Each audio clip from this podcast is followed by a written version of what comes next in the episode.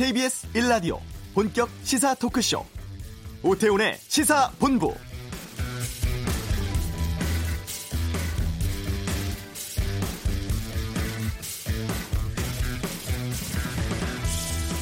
지난 8월 9일 개각에 따른 국회 인사청문회가 이번 주부터 본격 시작됩니다. 총 7명의 후보자 가운데 5명에 대한 일정은 확정됐습니다.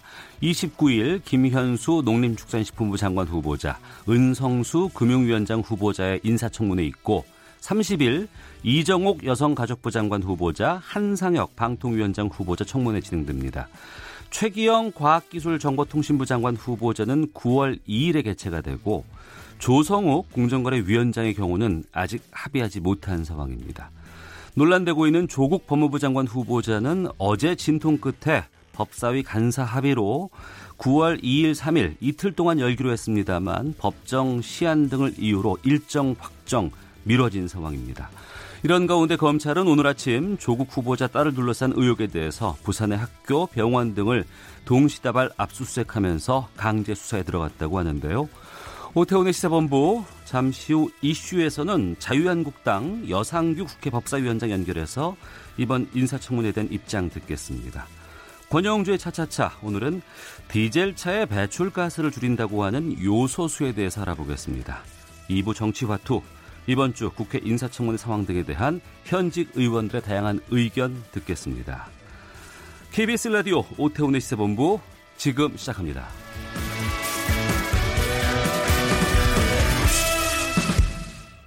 네. 12시 현재 제주도 일부와 전남 진도, 완도 등의 호우경보 내려져 있습니다. 해당 지역에 계시는 분들, 청취자분들 비 피해 입지 않도록 유의하시기 바랍니다. 이 시각 핫하고 중요한 뉴스를 정리하는 시간 방금 뉴스 KBS 보도국 박찬형 기자와 함께합니다. 어서 오세요. 네, 안녕하세요. 예. 조국 후보자 관련해서 검찰이 전격 압수수색 진행하고 있다고 하는데 어디 어디를 하고 있는 거예요? 네, 초유의 사태죠. 장관 후보자에 대해서 이제 수사기관이 압수수색을 전방위로 벌이는데 아, 일단 그 조 후보자의 딸의 입시와 관련된 네. 모든 학교들을 지금 전격적으로 압수수색을 하고 있습니다. 일단 고려대에 입학을 했는데 고려대에 입학했을 때를 보면 고등학교 때 논문 제일 저자로 올랐었죠. 그때 그 논문이 고대 입시 과정에서 어떤 불법적인 작용을 한 것 아니냐 이거를 압수수색을 통해서 그 증거를 찾으려고 하는 것 같고요. 두 번째로는 서울대 환경대학원하고 현재 재학 중인 부산대 의학전문대학원도 압수수색합니다. 어, 조 후보자 딸이 부산대 의전원 가기 전에 어, 먼저 서울대 환경대학원에 2014년도에 입학을 했었는데, 네. 그때 서울대 환경대학원에서도 두 차례에 걸쳐 장학금을 받았었거든요. 그래서 이 장학금을 에, 과연 어, 받을 때 문제가 있었던 건지 또 어떤 의혹이 있었던 건지도 한번 살펴보겠다는 거고 어 서울대 환경대학원에서 휴학계 낸 뒤에 다시 이제 부산대 의전원에 입학했는데 서울대 외에 부산대 의전, 의전원 장학금에서도 역시 불법 여부 있는지를 살펴보겠다는 겁니다. 네. 그 부산대 의학전문대학원에서 받은 장학금은 뭐 학교 성적 장학금 이게 아니고 교수 개인한테 받은 거라고 하던데 이것도 문제가 있다고 보는 건가요? 그러니까 이제 조국 후보자 딸이 유급을 하지 않았습니까? 그러니까 성적이 예. 안 됐는데도 불구하고 노한중 교수한테 200만 원씩 6차례 장학금을 받았고 또 학교 측은 그 과정을 들여다봤더니 어떤 불법적인 사례는 발견하지 못했다라고 어제, 어제 여기에 대한 기자회견이 있었죠. 네, 발표를 했죠. 예. 그런데 이제 이 부분을 의심을 하는 겁니다. 그러니까 학교 음. 측이 확인할 수 없는 부분까지 들여다보는 건데 바로 대가성 부분입니다. 올해 6월에 이제 노 교수가 부산 의료원장에 취임을 했는데 네. 1,200만 원을 딸이 받은 거하고 부산 의료원장에 취임한 거하고 대가성이 있는 것 아니냐라는 부분을 보겠다는 건데 예, 장학금 받은 시기는 박근혜 정권 때 주로 받았는데 먼 미래를 내다보고 그러면 장학금을 계속 줬었던 건지 이거를 지금 살펴보겠다라는 것이고요. 어, 이것 때문에 지금 부산시청하고 부산의료원에 음. 대해서도 같이 압수수색 벌이고 있습니다. 아, 딸과 관련한 모든 의혹을 지금 전방위적으로 수사에 들어가고 있고요. 어, 자기는 이제 수장이 될 사람이죠. 이제 만약에 법무부 장관에 취임을 한다면 그렇죠. 수장이 될 사람을 굉장히 고강도로 압수수색을 벌이는 이런 사실에 사실은 많은 일반 국민들도 지금 놀라워하는 그런 분위기입니다. 재산 쪽도 좀 들여보다 보고 있다면서요? 그렇죠. 이제 그동안 의혹 제기됐던 사모펀드 문제 그리고 웅동학원 문제에 대해서 지금 압수수색을 하고 있는데 처음에 이제 조국 후보자 가족만 투자를 한 줄 알았는데 그 일련의 과정에서 알고 봤더니 천암 가족도 이 사모펀드에 에, 투자한 게 확인이 돼서 가족이 이 사모펀드와 관련해서 뭔가 한 것 아니냐 이 부분 이제 들여다보겠다는 거고요. 어, 지금 자식 이름으로 같이 이 사모펀드에 투자를 해서 편법 증여 의혹이 일었는 데 이게 만일 이제 편법 증여의 의도가 있었다고 해도 지금은 아직 증여를 하지 않은 상황이기 때문에 편법 증여 수사 결과 아 그게 뚜렷하게 나타날 가능성이 현재는 높아 보이지는 않습니다. 어쨌건 그 부분에 대해서 어, 살펴보는 거고요. 두 번째 의혹은 조국 후보자가 공직을 이용해서 사모펀드사가 투자하는 기업에 일감을 몰아주는 그런 특혜를 준 것 아니냐. 이 부분도 이제 압수수색을 통해서 알아보겠다는 거고요. 웅동학원 수사도 동생이 채, 예, 채무 면탈하는 과정에서 웅동 저 웅동학원 법인을 이용한 것 아니냐. 요 부분 들여다보는데 이제 사실로 드러나게 될 경우에 조국 수석이 이제 웅동학원 이사였기 때문에 이 불법 사실을 알면서도 그냥 눈 감아줬다라는 부분, 요 부분을 이제 들여다보겠다는 겁니다. 네. 그동안 대대적으로 언론 쪽에서 이제 의혹이 제기가 됐고 여기에 대해서 어, 조국 법무부 장관 후보자는 청문회에 출석해서 입장을 밝히겠다라고 하는 상황이에요. 근데 이런 상황에서 아직 청문회가 남았는데 검찰이 대대적인 압수수색을 벌인 이유는 뭡니까? 네, 두 가지 측면에서 이제 살펴볼 수 있을 것 같은데 먼저 이제 검찰이 공식적으로 밝힌 입장은 국민적 관심이 이게 굉장히 큰 사안이기 때문에 네. 객관적 자료를 통해서 사실 관계를 규명할 필요가 있다. 그리고 만약에 자료 확보를 늦게 할 경우에는 객관적 사실관계를 확인하기가 어렵기 때문에 그런 것들을 다 고려를 해서 빨리 전격적으로 압수수색을 했다 이렇게 설명을 했는데요. 조 후보자에 관련한 고소 고발건이 당초 서울중앙지검 형사 1부에 배당이 됐었는데 오늘 압수수색하기 전에 특수 2부로 다시 배당이 됐습니다. 근데 특수부는 부패 범죄를 전문으로 하는 곳이기 때문에 신속한 수사가 이루어질 것 같고요. 두 번째 이유로 이제 예측되는 부분이 뭐냐면 이게 조금 민감한 부분이긴 한데 검찰이 일종의 반격을 한 것 아니냐 음. 이런 분석이 나옵니다. 그러니까 조국 수석이 지금 취임 일성으로 그러니까 많이 본인이 취임하게 되면 검찰에 몰려 있는 힘을 분산시키겠다. 검찰 개혁하겠다는 네, 거잖아요. 네, 그리고 이제 경찰이 1차 수사권 강화하고 검찰은 예. 본연의 사법 통제 역할만 할 수 있도록 힘을 좀 빼겠다라는 그런 의중을 보여왔었는데 이번처럼 이제 검찰 입장에서는 좋은 기회가 없다는 고소 고발도 들어왔기 음. 때문에 실제로 취임한 다음에 이제 수사에 나서게 되면 압수수색도 이렇게 전격적으로 하기도 부담이 되고 하니까 지금 시기에 빨리 하는 게 검찰 입장에서는 더 좋은 어, 기회다라고 봤을 수 있다라는 것이죠. 어쨌든 지금 돌아가는 모양새가 언론이 먼저 집중적으로 지금 대대적으로 보도를 하고 있고 야권은 전방위로 내려오라고 사퇴 압박을 가하고 있고 그리고 검찰은 적격, 전격적으로 이제 압수수색을 벌이고 조국 후보자로서는 심적으로는 굉장히 버티기 어려운 상황으로 지금 가고 있는 그런 분위기입니다. 어, 조국 후보자의 반응이 나왔습니까? 오늘 그 청문회 준비단 사무실에는 아예 출근하지 않았고요. 예. 검찰 수사 통해서 사실관계 조속히 해결돼 해명되길 바란다 이런 공식적인 입장만 내놨는데 당혹해하는 그런 분위기입니다. 음, 알겠습니다. 하나만 짧게 볼게요. 대학 교수인 어머니가 제자들에게 딸의 논문을 대필시켜서 합격시킨 사건이 있었고 이 딸의 어, 입학이 취소됐다고요?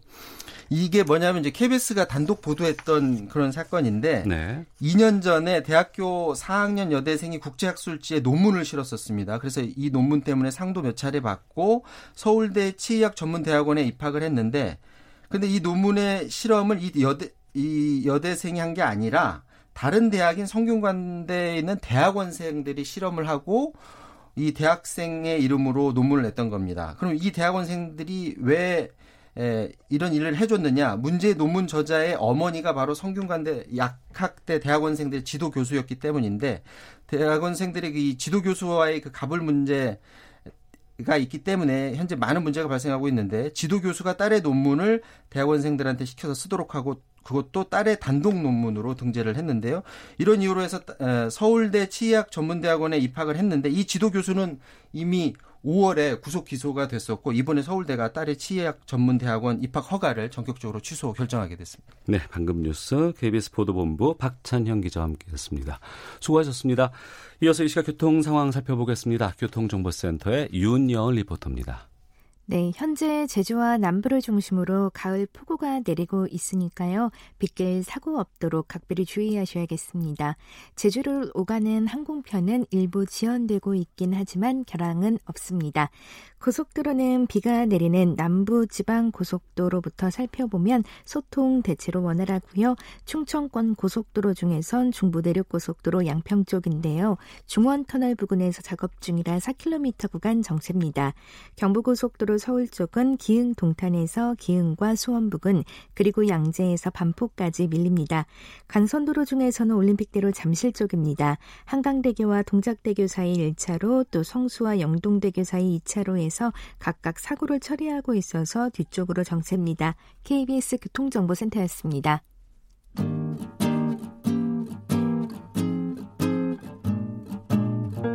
KBS 1라디오 오태훈의 시사본부 여러분의 참여로 더욱 풍성해집니다. 방송에 참여하고 싶으신 분은 문자 9730번으로 의견 보내주세요. 짧은 문자는 50원, 긴 문자는 100원의 정보 이용료가 붙습니다. 애플리케이션 콩과 마이케이는 무료고요. 시사본부는 팟캐스트와 콩, KBS 홈페이지를 통해 언제나 다시 들으실 수 있습니다. 많은 참여 부탁드려요. 네, 어제 법사위 간사들의 합의로 9월 2일과 3일 이틀간 조국 후보자에 대한 인사청문회 열기로 결정이 됐습니다. 그런데 청와대 강기정 정무수석 또 이인영 민주당 원내대표는 법적 시한보다 늦게 청문회가 열리는 것에 어, 수용 불만을 드러냈고 오늘 원내 대책회의에서 법사위 간사회의를 다시 하기로 결정을 했습니다. 사실상의 재협상 국면인데요. 하지만 자유한국당은 어제 합의를 지금 고수하고 있는 상황으로 알려져 있습니다. 아, 민주당의 입장이 중요할 것 같은데 이건 2부에서 저희가 듣기로 하고 1부에서는 자유한국당의 입장을 들어보겠습니다.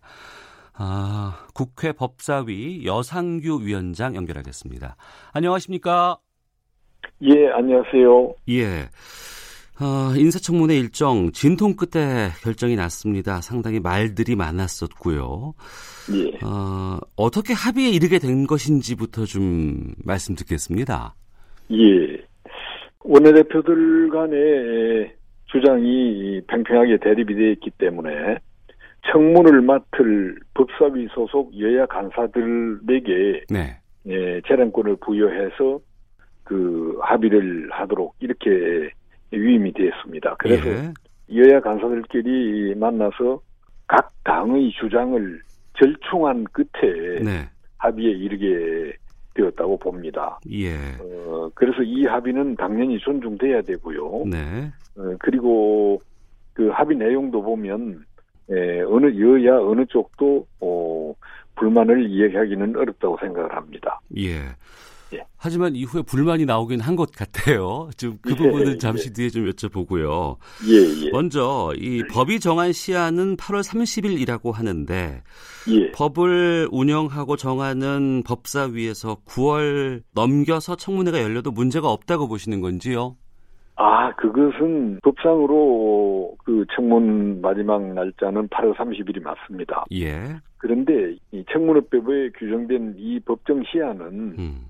훈시 규정으로 해석을 합니다. 예. 그래서 어, 다른 여러 가지 사정이 있으면 기한을 넘겨서 해도 음. 법적인 문제는 없다고 봅니다. 예. 그리고 보통 장관 후보자는 하루에 치러지는데 예. 이번에 자유한국당은 3일을 요구를 했고 예, 예. 어, 2일로 지금 절충이 되는 상황입니다. 예, 예. 이 부분은 자유한국당 의원으로서 만족하십니까?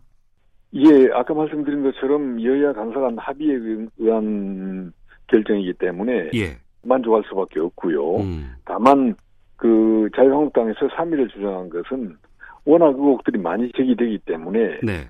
법이 허용하는 어, 최대 기간인 3일을 제시했던 겁니다. 음. 그리고 장관 후보자에 대해서 하루 청문회가 뭐 고정돼 있는 것은 아니고요. 예. 어, 어, 지금까지도 어, 이틀간 청문회를 한 그런 예는 많이 있습니다. 네.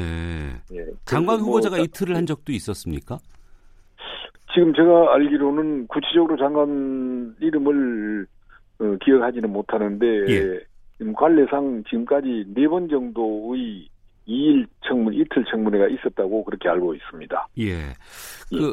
앞서서 간사 간의 합의가 됐지만 강기정 청와대 정무수석은 법정 시한보다 늦어졌다. 이 청와대와 예. 협의를 하지 않은 점에 대해서 불만을 드러내기도 했고 예. 이인영 원내대표 민주당 원내대표는 합의 예. 결과를 듣고 격노했다는 보도가 나왔습니다. 어떻게 보시는지요? 어, 법사위가 청문을 맡을 그런 상임위 아닙니까? 예. 그래서 여기서 결정된 내용을 약간의 불만이 있다 해서 뭐 번복하거나 이러기는 저는 어려울 걸로 보고요. 음. 그리고 그 청와대 강기정 수석이 얘기한 내용은 그 청문회법상의 법정 기한이 역시 아까 말씀드린 것처럼 훈시 규정임을 잘 이해하지 못한 데서 비롯된 것으로 보여지고요. 네.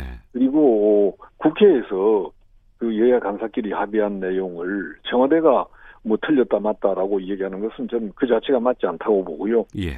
어, 민주당에서는 뭐 어, 약간의 불만이 있을 수 있겠습니다만은 그것도 위임을 받은 어, 여당 간사가 나와서 합의를 한 것이기 때문에 예, 번복은 저는 어렵다고 봅니다. 예. 네. 그러면 번복되면 어떻게 하실 계획이십니까? 번복되면 모든 게 끝나는 거죠. 저희 당도 사실은 어 지금 많은 전화나 뭐 요구 내용 이런 것들은 청문을 하지 말고 어 검찰 수사 특검으로 밀어붙여라라는 그런 의견들이 많았습니다. 예. 어, 그럼에도 어디까지나 국회에 주어진 어, 권한이고 또 이 이런 청문을 통해서 국민들에게 네, 그동안에 제기됐던 많은 의혹들을 해명을 해 드리는 것이 국회의원이 도리라고 생각해서 이렇게 청문회에 임하고 있는 것입니다. 이걸 어, 집권 여당인 민주당이 걸어차고 나간다면 지금 조국 어, 후보자는 어, 단순한 의혹 문제가 아니라 구체적으로 검찰 고발이 이루어진 내용이 꽤 많습니다. 이것은 검찰 수사로 갈 수밖에 없다고 보여지네요. 이렇게 걸어차고 나온다면. 예. 자, 여상규 국회 법사위원장과 함께 말씀 나누고 있는데요. 그러면 이제는 좀 조국 법무부 장관 후보자 인사청문회 전망부터 좀 듣겠습니다. 예. 후보자 검증 위해서 어떤 점에 집중할 계획이신지요? 예, 우선 제기된 의혹들에 대한 국민적 요구에 부응해서 그 거기에 대한 정확한 진상 파악과 또 뭐 해명을 듣는 자리를 만들어 드려야 될 것 같고요. 그리고 예. 또 거기에서 더 나아가서 후보자 본인에 대한 음. 법무장관으로서의 과연 자질이나 도덕성이 있는지 네. 이런 점들도 당연히 검증을 해야 될 일이라고 생각합니다. 예, 크게 보면 조국 후보자 자녀 문제라든가 웅동학원 관련 의혹들 또 사모펀드 네. 이 정도가 나오고 있고 이 외에 추가로 청문회 현장에서 준비 중인 문제들도 혹시 있을까요? 그 자유한국당 소속 법사위원님들이 도맡아서 예. 어, 각각의 문제점들을 지금 검토를 하고 있고 또 추가로 제기되는 의혹들이 계속해서 나오고 있습니다. 아 그래요? 그래서 예 구체적으로 뭐 어, 뭐를 할 예정이다 이렇게 말씀드리기는 그래도 네. 많은 부분들이 다뤄질 것으로 생각을 합니다. 예. 어, 후보자 본인의 문제들입니까? 후보자 본인의 문제고 그리고 그동안에 제기됐던 문제들에 대한 파생 문제들이 어. 많이 대두되고 있습니다. 예. 그리고 이제 일정이 나오니까 증인 채택에 대해서 여러 가지가 나오고 있는데 예. 가족들을 증인으로 출석할 상황이 될 수도 있습니까? 어, 물론 가족들도 증인 대상이 될 수 있습니다. 어. 어, 그러나 뭐 지금까지 후보자의 가족들에 대한 증인은 대체로 채택이 안돼 왔습니다. 예. 그 여야 간사 간에 음. 그 증인 문제도 서로 합의가 돼야 되기 때문에 네. 네, 합의가 되면 가족들도 증인으로 나올 수 있겠죠. 음, 네. 그렇군요. 그 조국 후보자가 검경 수사권 조정과 공수처 설치 등의 검찰 개혁 방안을 어제 발표를 했습니다. 예, 예. 20대 국회에서 관련 법안의 법제와 완결되도록 지원하겠다 이런 입장을 밝혔는데 이런 조국 후보자의 검찰 개혁 방안에 대해서 법사위원장으로서 어떻게 보시는지요? 어, 그것은 저는 음, 쉽게 공감하기가 어렵습니다. 네. 우선 후보자 입장에서 어, 검찰 개혁 방안을 발표를 하고 또 마치 본인이라야 반드시 그 계획을 어, 이루어갈 수 있다라고 주장하는 것은 어, 전혀 후보자로서 해야 될 일은 아닌 것으로 보이지고요. 어, 후보자로서 할 일이 아니라고 생각합니다. 어. 그 그런 내 그리고 발표한 내용을 보면 예. 이미 국회에서 논의되고 있는 내용들입니다. 음. 어, 새로울 것이 이 없고요. 예. 그리고 어, 후보자는 후보자 입장에서 이런 어, 공약 비슷한 얘기들을 함부로 할 것이 아니고 아니고 예, 예. 그런 것은 장관이 된 뒤에 음. 국회에 에, 제출하는 것이 순리라고 생각하고요. 예. 그리고 얼마든지 정부 입법 형태로 국회에서 어, 제출할 수가 있습니다. 음. 그리고 지금 현재 박상기 장관 어, 체제에서 이미 정부 안으로 검경 수사권 조정이라든지 뭐 공수처법이라든지 이런 것들이 다 제출돼 있습니다. 네. 그래서 국회에서 논의 중인데 음. 이것을 마치 뭐 조국 후보자가 어, 본인이 해야 될 일이라고 이렇게 후보자 입장에서 발표까지 하는 것은요. 네. 어, 뭐 본인에 관해서 여러 의혹들이 지금 제기되고 있는데 그런 것들은 물타기 물타기 하기 위한 그런 어 고육책 아닌가 이런 생각마저 듭니다. 음, 저는 동의하기가 어렵습니다. 후보자가 예. 그렇게 예, 함부로 공약을 발표하는 것은요. 예. 예. 그 부분 외에도 또 강조한 부분이 재산 비례 벌금제를 도입하겠다. 예. 벌금 집행을 위한 압수수색 허용하겠다. 범죄 수익에 철저한 환수하겠다. 이런 것들을 밝혔습니다. 이 부분에 예. 대해서도 좀 말씀해 주시죠. 네, 이런 것들은 뭐 장관으로서 할 수 있는 아주 디테일한 문제들이고요. 예. 네, 그리고 별로 그렇게 크게 부각시킬 일도 아닙니다. 음. 하나하나 아, 검토를 해봐야 될 문제고요. 뭐 재산 비례 벌금제 이것이 공정하다고 생각할 수도 있겠지만은 그렇지만은 또 어, 그 이런 것은 어, 법정 음, 그 어, 상한선이 이미 규정이 돼 있습니다. 네. 그래서 이런 내용을 가지고 어, 담당 이 사건을 그 개별 사건을 담당하는 판사가 음. 어, 법관 재량으로 얼마든지 이 벌금액의 기준을 조정할 수 있는 문제이기 때문에 네. 그런 것들을 또 구체적으로 깨서 뭐 재산 얼마 이상인 사람의 경우에는 벌금을 얼마 이하로 한다. 음. 뭐 이렇게 규정할 수 있겠어요? 네. 그러니까 이런 문제들은 아주 디테일한 문제이기 때문에 이것을 후보자 입장에서 발표하는 것은 정말로 우습습니다. 어, 이런 것들은 국회에서 논의를 해야 될 문제죠. 알겠습니다. 예. 청문회 끝나고 나면 이제 청문회에 대한 보고서 채택 과정이 남지 않습니까? 예, 예. 아, 그동안은 보고서가 채택이 안 돼도 청와대에서 임명을 강행한 경우가 상당수 있었습니다. 예, 예. 이번에는 어떤 결정 내릴 것으로 보세요? 예, 저는 문재인 대통령께서 잘 알아서 결정하실 것으로 생각을 합니다. 예. 이렇게 의혹이 많은 후보자 그리고 검찰 수사와 특검 수사를 받을지도 모를 그런 후보자를 장관에 임명하는 것은 어, 매우 신중해야 된다고 생각을 하고요. 네. 그리고 어, 이런 후보자를 장관에 임명하는 것 자체가 결코 어, 문재인 정부에 문재인 정권에 도움이 된다고 생각하지도 않습니다. 그래서 어, 대통령께서 어, 신중하게 잘 결정하시기를 바랄 뿐입니다. 예. 예. 어, 어제 정개특위 소위에서 선거법 개정안을 어, 전체 회의로 넘겼습니다. 그리고 통과가 됐고요. 예, 예. 법사위로 이렇게 되면 이제 가게 되는 상황이 남는데 예. 이 선거법 개정안 법사위에서 어떻게 처리할 계획인지요?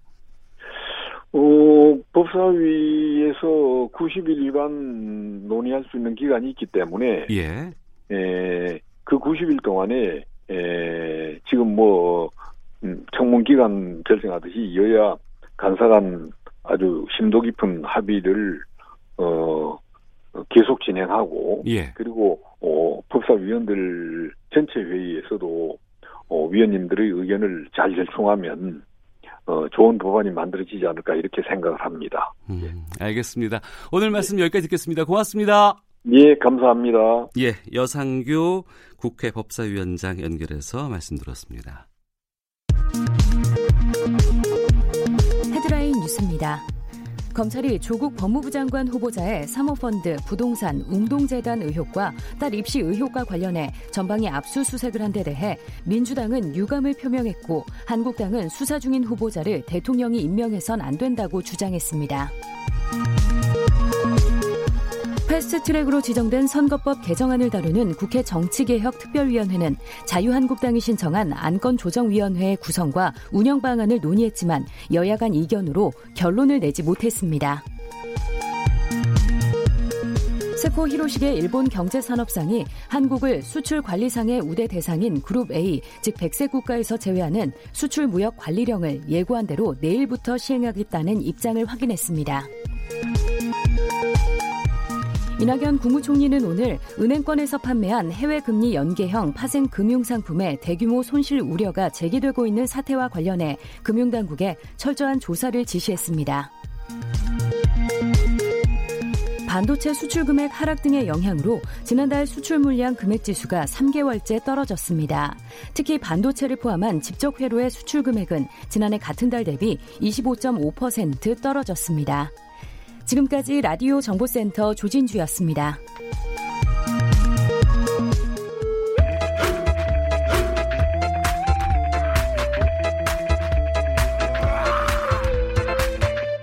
오태우래 시사 본부. 최근 환경부와 디젤 차를 수입하는 일부 독일 기업 간의 갈등이 있다고 합니다. 요소수라는 것 때문이라고 하는데 그런가 하면 국내에서 사용되고 판매되는 요소수 품질에도 허점이 좀 있다고 합니다. 자동차의 모든 것을 다루는 권용주의 차차차 이 시간에 요소수 이야기 해보겠습니다.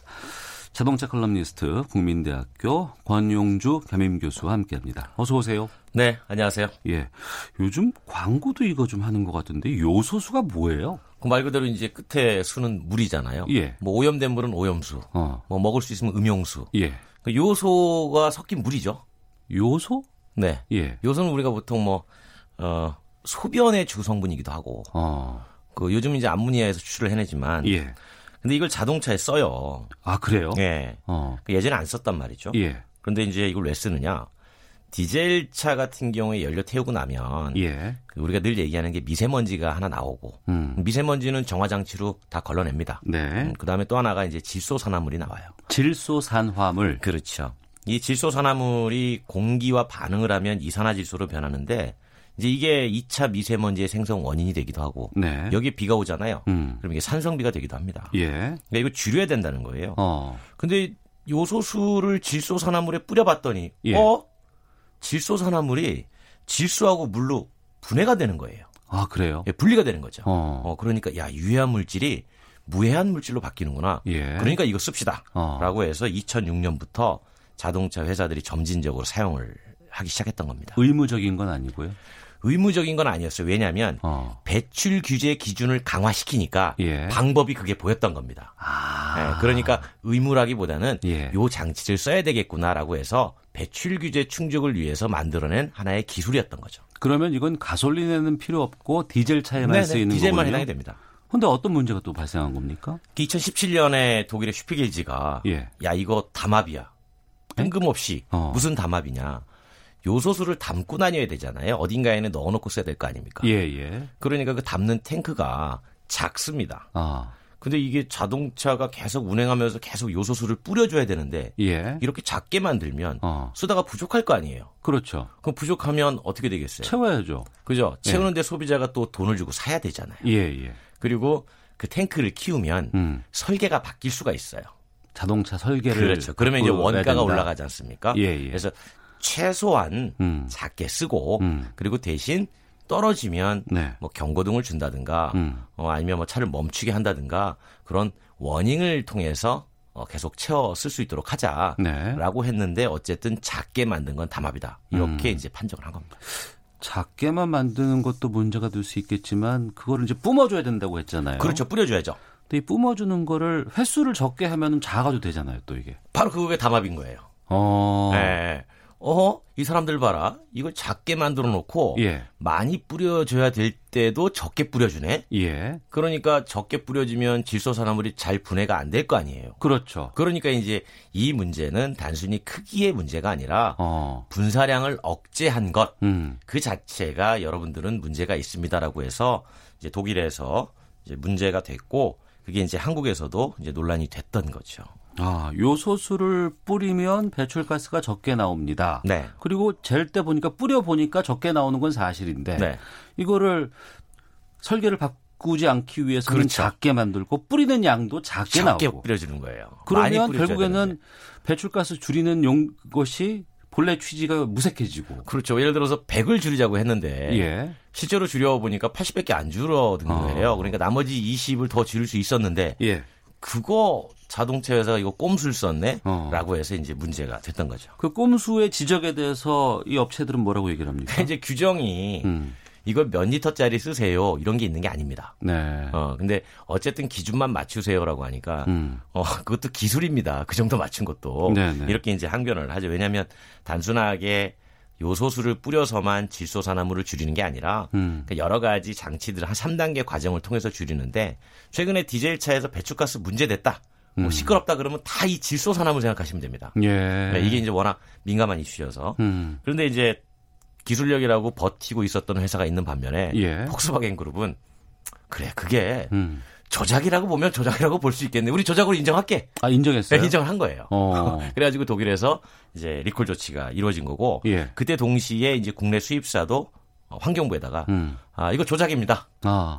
우리 자발적 신고할게요. 예. 라고 신고를 한 거예요. 그러니까 기업 쪽에서 미리 환경부에다가 자발적으로 신고를 했다고 방금 말씀하셨는데 네. 그 환경부에서는 다른 업체들도 좀 살펴봐야 될 거 아니겠습니까? 어, 환경부가 다른 업체도 살펴봤고요. 그 중에 예. 이제 또 일부 지금 조사를 하고 있는 회사도 있고, 음. 근데 환경부는 어, 다른 건 다 모르겠고, 네. 그래 조작 맞아. 그러면 음. 이 조작이 불법이야 아니야.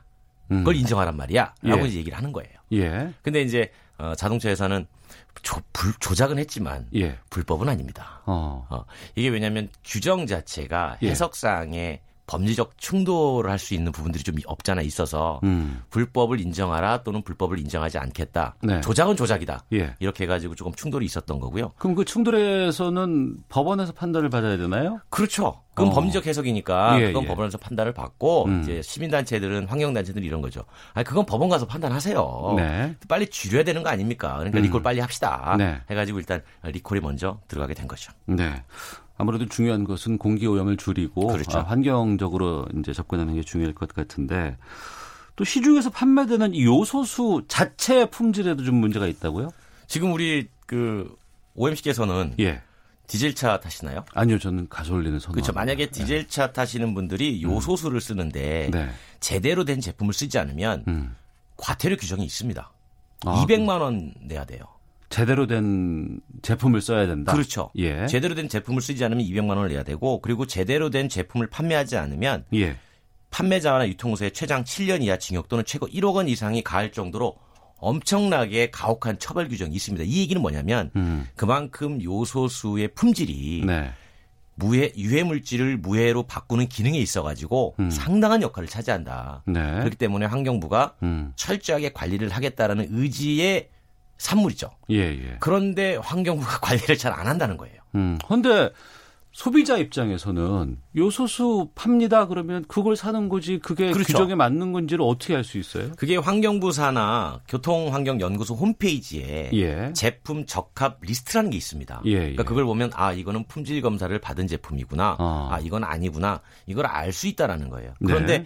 거기에도 올라가지 않은 제품들이 시중에 음. 어마어마하게 많이 유통이 돼요. 예를 들면 네. 정유 회사도 음. 별도의 브랜드도 없이 그냥 요소수 음. 이렇게 해가지고 막 기름 넣을 때 같이 팔기도 하고요. 예.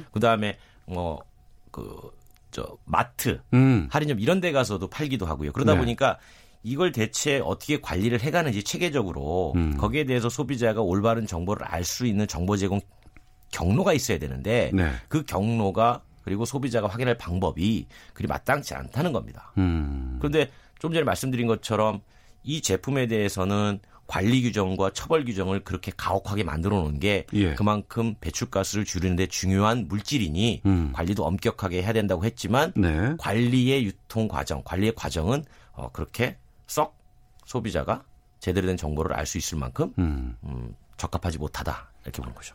우리나라 대략적으로 봤을 때 가솔린 차량과 디젤차 차량이 어느 정도예요? 몇 대 몇 정도 될까요? 지금 통계로 보면 예. 승용차로 보면 한 6대 4 정도 됩니다. 6대 4. 네, 그런데 이제 거기 상용차까지 포함하면 조금 예. 더될 테고요. 근데 어. 승용차 비중이 6대 4인데 한때 900만 대까지 갔다가 지금 예. 조금씩 줄어들고 있어요. 아, 디젤차가 좀 줄어들고 예, 예. 있는 상황인데. 네. 근데 한동안은 요소수에 대해서는 전혀 언급이 없다가 최근에 그렇죠. 많이 광고도 나오고 네. 여기저기 주유소 가보면 항상 요소수라고 팝니다 이거 나와 있거든요. 맞아요. 그러니까 네. 브랜드 논란도 있다면서요 최근에. 그러니까 이제 그 해외 같은 경우는 브랜드를 가지고 관리를 하는 경우가 있고 네. 우리나라도 브랜드를 관리를 하지만 중요한 거는 결국은 그 브랜드에 대한 관리가 아니라 음. 그 브랜드 통 안에 들어가 있는 그 요소수의 품질 관리 아니겠습니까? 예, 예. 그러니까 원래 안 쓰던 것도 왜 지금 쓰게 되냐면 배출가스 규제 강화되니까 음. 써야 돼요. 예. 안 쓰면 규정을 못 맞춥니다. 음. 그러다 보니까 시중에 아 많은 사람들이 갑자기 많이 쓰게 되는 상황이 왔으니까 음. 이 요소수를 만드는 제조사, 요소수를 유통하는 유통사, 판매사가 갑자기 급증을 하게 된 겁니다. 네. 어, 그러다 보니까 이게 한꺼번에 일괄적으로 품질 관리가 잘 안 되는 측면이 있어서 음. 저는 개인적으로 이거 좀 까다롭게 관리를 좀 해야 된다고 봐요. 음, 알겠습니다. 자, 권영주의 차차차 요소수에 대해서 살펴봤습니다. 권용주 자동차 칼럼니스트와 함께했습니다. 오늘 말씀 고맙습니다. 감사합니다. 예. 어, 1부는 여기서 마치겠고요. 잠시 후 2부 정치화투 있습니다. 보름 이상 지속되고 있습니다. 조국 법무부 장관 후보자 사태를 현직 두 의원은 어떻게 바라보고 있는지 직접 이야기 듣겠습니다. 하재근의 문화살롱, 지구의 허파, 아마존 산불 다루겠습니다. 2부에서 뵙겠습니다.